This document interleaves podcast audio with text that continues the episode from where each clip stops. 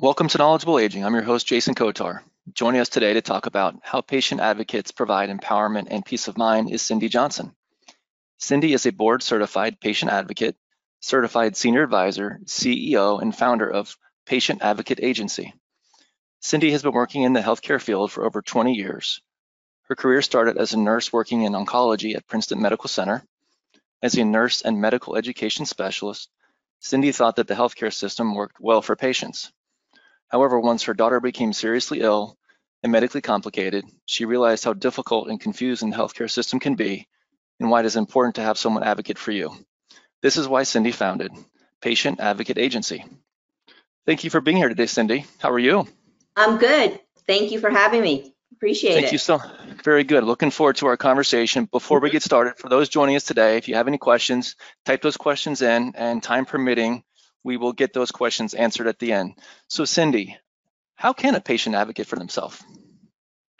Well, a patient advocate does bring um, empowerment and peace of mind in many ways. So I'm going to start off by going a little bit over um, kind of the experience that I had in the hospital setting as a nurse. You know, after being in a hospital setting for years, I thought the system worked very well for patients, but I started to realize that they get patients get confused, they get frustrated, they have stress, they have anxiety, and so do their family members. And during that time, they don't ask a lot of questions. Um, they're not really prepared to, to talk to the doctors about treatment options. Is this the only thing I can do? They kind of just nod their head and move along. And and I think, you know, there's even advocates who say, when I'm sick, I want somebody there with me because when you're under the stress of not feeling well, um, being in a hospital, um, you don't always think clearly.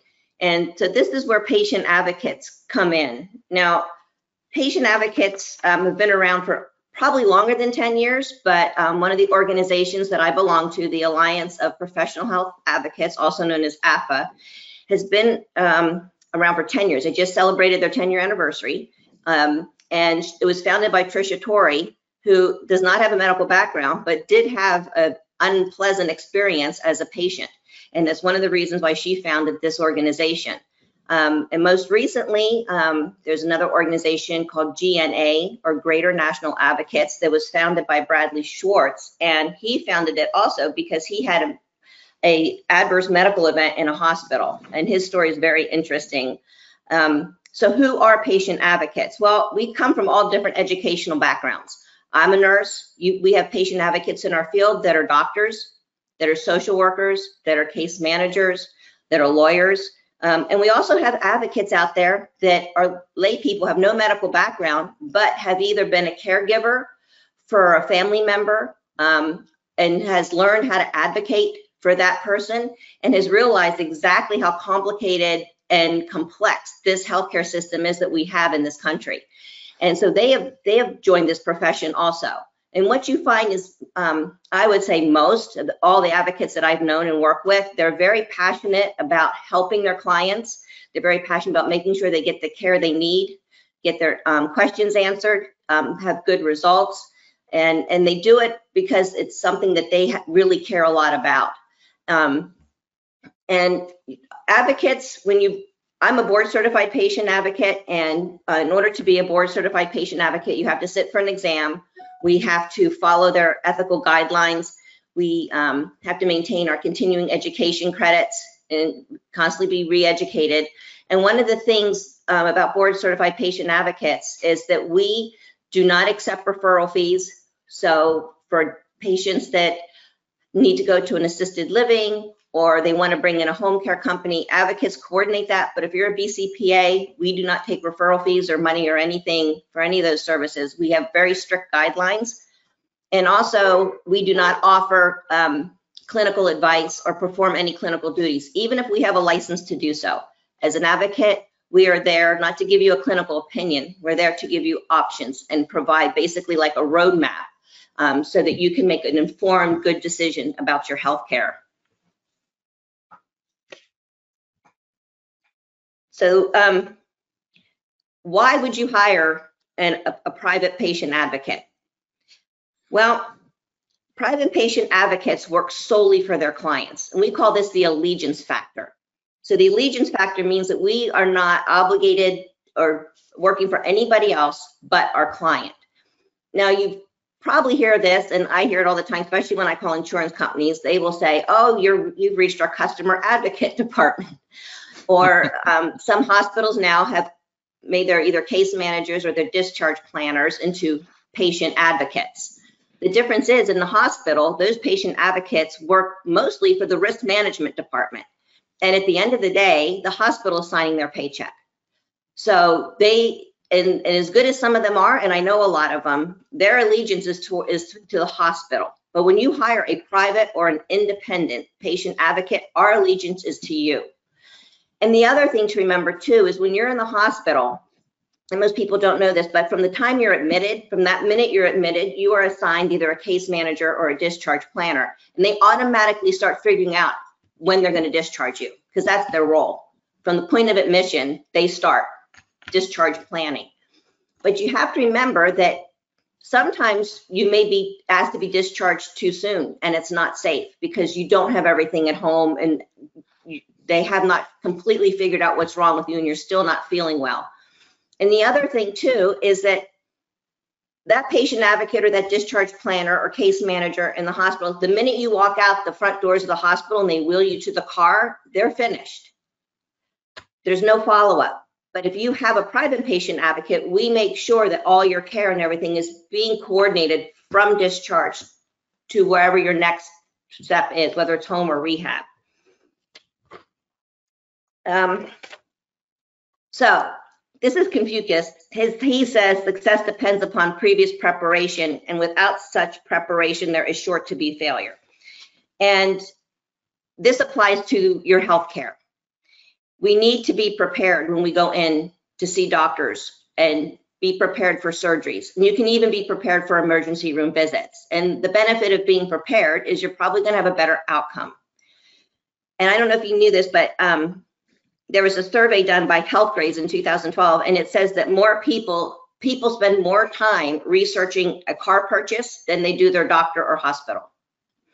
And probably doesn't surprise everybody, but wow. we need to spend as healthcare consumers, because we are consumers of the healthcare industry, we need to spend a little more time being prepared um, for doctor's appointments, for hospital visits, etc. I, I tell my clients that you should think of going into a doctor's appointment like you would if you went into a meeting with your boss or with your subordinates or anything in business. You wouldn't walk in the, into a meeting with no questions, no notes, no plan. You would have all that. And it, it should be the same way when you go to a doctor's appointment. Um, so where can these advocates help you be prepared? So advocates from all these different backgrounds also have different specialties. Some like myself are more generalists. We do a little bit of everything. Others are very specific and they're advocate roles. So advocates will help prepare you for these medical appointments. We attend medical appointments with you. We will attend surgeries and procedures. Um, the benefit there is that when the doctor comes out, if you don't have if you don't have a family member or loved one, we take the notes, get all the information, so that when you go home, you you completely understand everything the doc doctor has said, and you understand the plan of care. Um, because as I've had many surgeries and anybody that's ever had surgery, you know, when you wake up, you're kind of really not alert and with it um, and don't remember a whole lot of what the doctor has told you in the recovery room. Um, advocates again assist with transition from hospital to a rehab or to assisted living to a skilled nursing facility or to home. Um, we also coordinate care and communication between clients, families, and medical providers.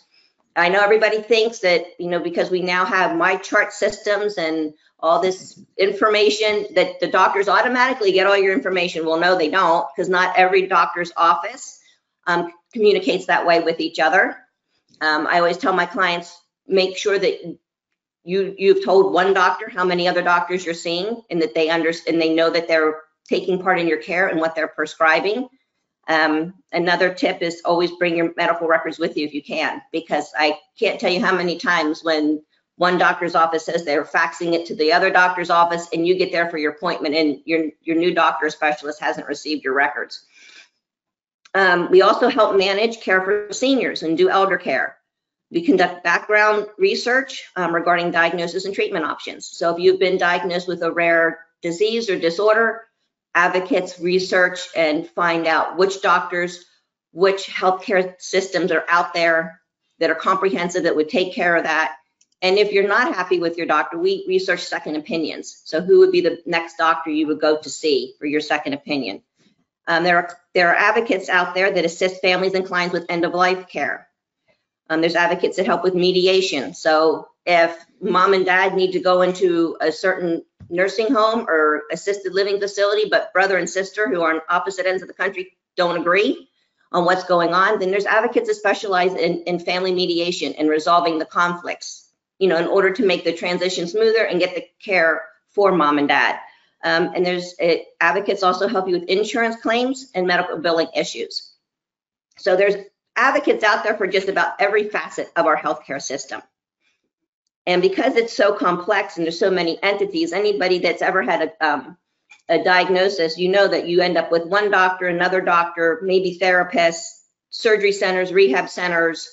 Um, so it's important that you're prepared um, and advocates help you with that preparation. Okay, so does your doctor have all the facts? So this is really important because each year in the United States, nearly 84% of adults and 93% of children will have contact with a healthcare provider because something ails them. They're either sick or injured or they're experiencing unusual health symptoms. Each year, patients will make 125.7 million outpatient visits and 884.7 million physician office visits. These patients and their caregivers are asking two things. They want an accurate diagnosis and they want an appropriate treatment plan. However, it has been estimated that 10 to 20% of all diagnoses are inaccurate. So why would a diagnosis be inaccurate? Well, there's a couple reasons. And um, a Dr. Richard McLean from uh, Nationwide Children's Hospital said that he felt that most the most common reasons patients are misdiagnosed is that the doctor or nurse does not have all the facts. And trust between doctors and nurses is very important. However, almost 23% of Americans are not completely truthful with their doctors.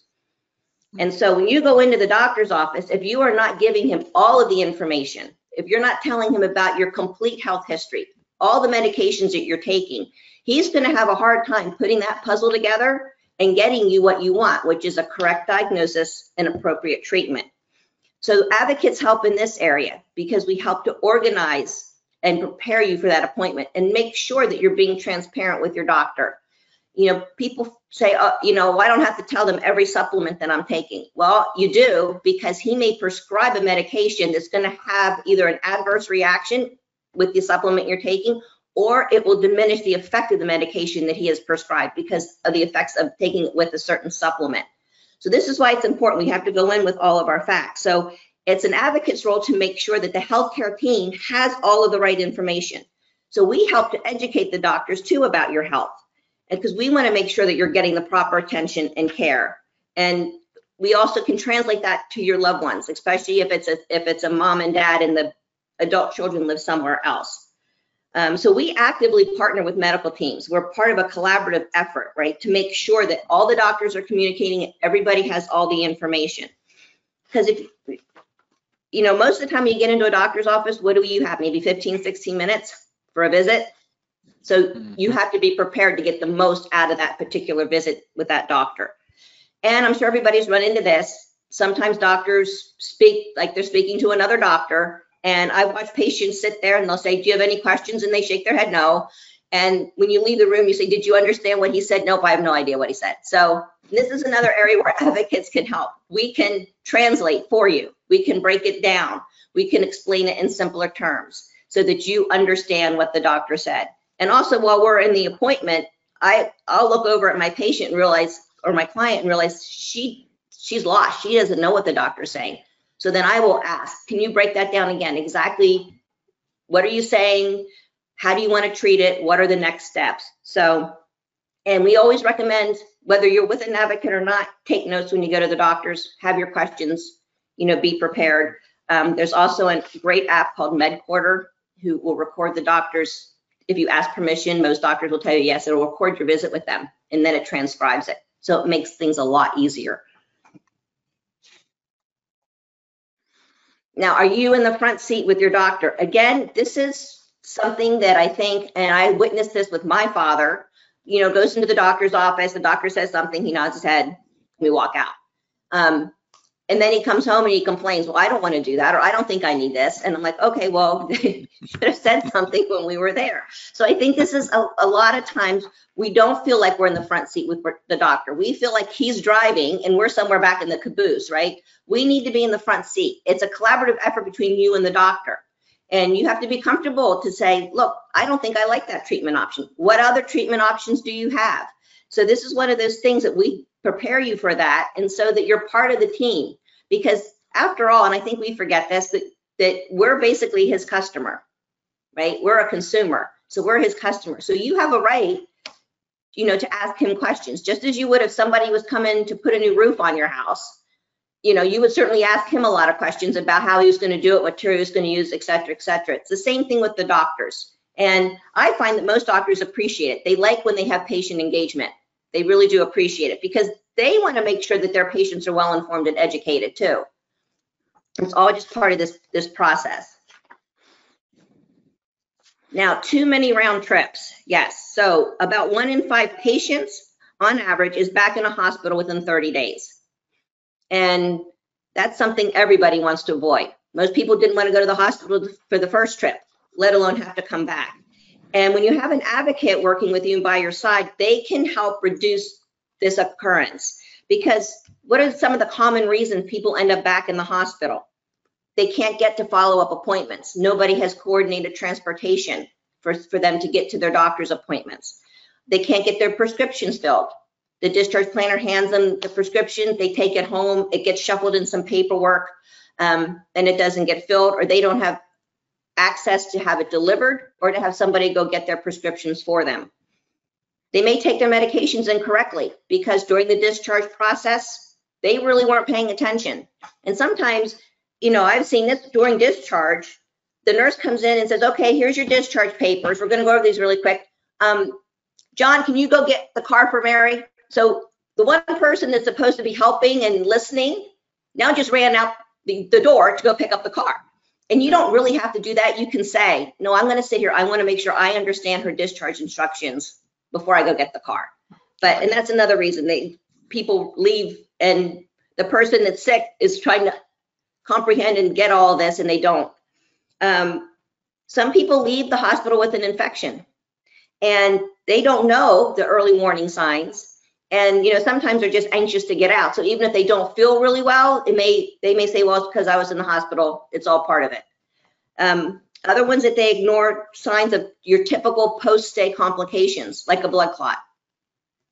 And others don't realize that their the condition that they were admitted for is now getting a little worse and don't know when to call to go back. So that's where advocates can come in and, and we can help with that. Yes, keep track of who's who and what they do. I touched on this a little bit, but when you've been diagnosed with um, a new disease or a disorder, you a lot of times you start out with your primary care physician, then he sends you to another specialist, and that specialist says, okay, well, I'm only going to handle this part of your care, but now you need to go see this specialist. And you know, and then it could be physical therapy, speech therapists, occupational therapists, in and out of you know inpatient or outpatient rehab centers. So it's important to keep track of what who they are and what they do, and when you need to go back and see them. And the more complicated diagnosis you have, the more healthcare providers you most likely have um, as part of your treatment and your in your care plan. And it can be overwhelming and it's confusing and you don't always know what to do next or who to call next or know what doctor was I supposed to call if this was happening. So patient advocates are there to help. And one of the other things that advocates do is that we also, when you're in the hospital or even if you've been discharged, we try to get care planning together with all of these specialists so that it's a comprehensive look at your total health care. And we call for plan, um, care planning conferences all the time and say, okay, we need to get everybody here together and let's have a conversation about this because the one doctor, the cardiologist is only looking at your heart, right? Your orthopedist is only looking at your bones. I mean, and so they all need to get together to understand what's going on with you as a whole person.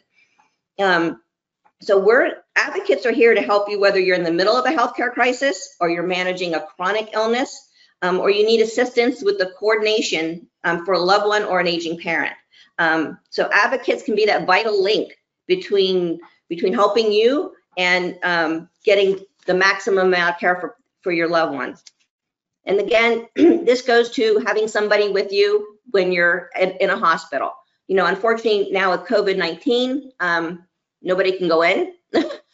We're still in lockdown in California. Um, there's no visitors allowed unless um, they are considered actively dying, and then they're allowed to have one visitor. So this makes this this a little bit more difficult. But what I have learned during COVID-19 is this is where it takes a lot of negotiation and communication with the healthcare facility to make sure that loved ones can see and talk to um, the one that's in the hospital. And we've, I've been doing this through advocating through FaceTime, making sure that the uh, person that's in the hospital has a phone. Um, some hospitals do have iPads, and so you just ask um, I would like to be able to have a FaceTime video with my loved ones so I can see them and they can see me and we can have a conversation. And even if the person is incapacitated, um, most hospitals are accommodating that and putting the family on FaceTime so they can see their loved one that may be in ICU and, and just can't communicate. Um, but as a part of the process of trying to get to the right people at the hospital, and that's what advocates know. We know who's in the hospital, the chain of command in the hospital, and then we also know how to kind of like color outside the lines a little bit and, and, and make sure that we can get the results for our clients. And so there's a lot of negotiation going on right now with trying to get either people into hospitals or coordinating FaceTime visits, but it's really important. It's important because it relieves anxiety for the family who's now sitting basically at the curb and can't get in. And it also relieves anxiety for the patients. So that's what we do.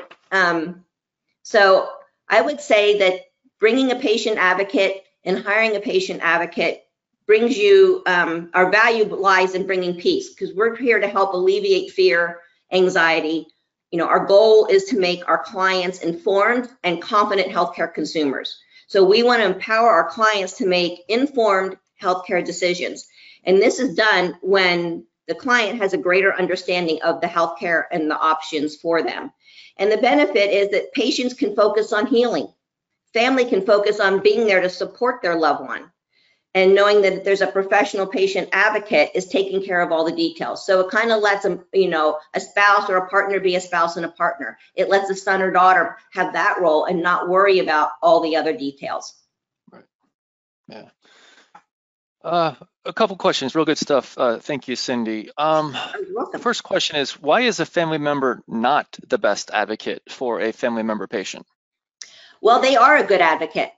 And, and they, there is not that they're not the best advocate, they are a good advocate, but there are some times when the family member may not know how to navigate through the system and be able to get to the answers um, also, the family member, at times when your loved one has just been given, you know, a devastating diagnosis, they're just as upset and they have just as much anxiety and stress as the patient does. And so sometimes they freeze up and they're not always thinking clearly. So a patient advocate can come in and sit with the family member, sit with the one who is sick and the client, and set out goals and a lot of times, you know, we educate and we teach people how to advocate for themselves. We teach them how to ask the right questions. Where do you go next? What is the next step? So, you know, they may advocate, we may advocate or they may hire us for a short period of time. And but my goal is I would really like everybody to be able to feel confident and informed and be able to advocate either not only for themselves, but for a loved one. So yeah, family members can be great advocates. Absolutely. Okay. Who who should hire a patient advocate? Well, I think anybody who's a consumer of the healthcare industry, right? I mean, okay. so whether you're, like I said, if you're in the middle of a healthcare crisis, um, whether you're managing a chronic illness, you know, unfortunately, we live in a society that tends to be reactive and not proactive. Um, but so it, you may be too sick. I was just saying, too sick or too weak to advocate for yourself. Um, and so anybody that either has been given a complicated diagnosis, um, somebody who's just been or has had a loved one that was just in a motor vehicle accident and now is in the hospital and is in ICU and they don't understand what the doctors are telling them. They don't think they're getting the right care. They don't think their questions are being answered. Um, they need to be able to transition their loved one from ICU to the next step and then and get them into the correct inpatient rehabilitation facilities. Um, advocates help. uh, This happens a lot too for elder care. You have adult children that may even live near their parents. We call them the sandwich generation, but they have a lot of things going on in their life. So mom and dad are now elderly and need some assistance, but they still work full time. They still have children at home.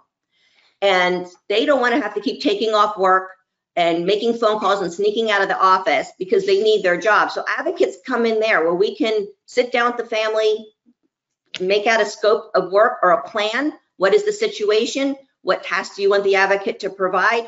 And then the adult child can go back to working, raising the family and, and have that peace of mind that mom and dad are getting the care that they, that they need.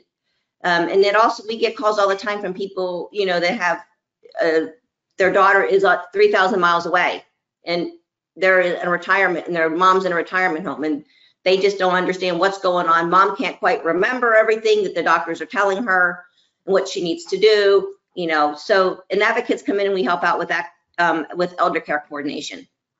So I want to kind of piggyback on that questions, uh, what you just, the, the comment you just made about somebody that's not in your area. What do you do for, do you only service people in your locale? What about people Nope. that have family members elsewhere? What do you do? So I have clients right now, I'm in California and I have, I have clients in Maine. So it just depends. I think one of the important things is that you connect with your advocate. So that that you feel like that your advocate is somebody that you can have a working relationship with, that you're comfortable with. Um, but advocates work all over the nation and especially now we can't get into hospitals um, to do any of that, but advocates can help. We help by phone calls. We make phone calls with doctors. We do research. Um, advocates that deal with insurance and billing, that's all done, you know, by the phone. I do Zoom meetings with my clients, um, take phone calls.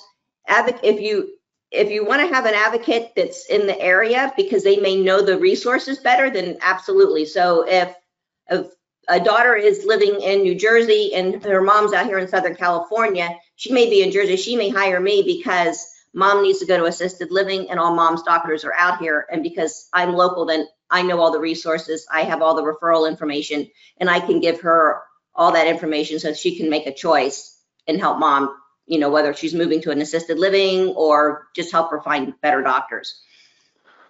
All right, so last question then. So how can somebody find, if they're, if they are looking, how can somebody find a, a patient advocate? So there's a couple different websites. So um, GNA, which is Greater National Advocates, they have a directory. And um, and also it's called ADVO, A-D-V-O directory, and that's part of the Alliance of Professional Health Advocates. So those are two really good resources to find patient advocates.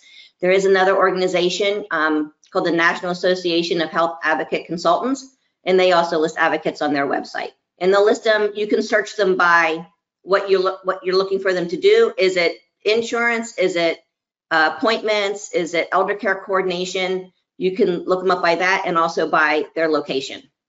Okay, well, good. Well, Cindy, how can somebody locate you? How can they find you? Okay, so to find me, you would go to um, www.patientadvocateagency.com. That is my website. You can also call me uh, 760-567-3744. Um, I take calls at all times. I'm not, um, because people's health care is not nine to five, so I answer my phone weekends and after five o'clock.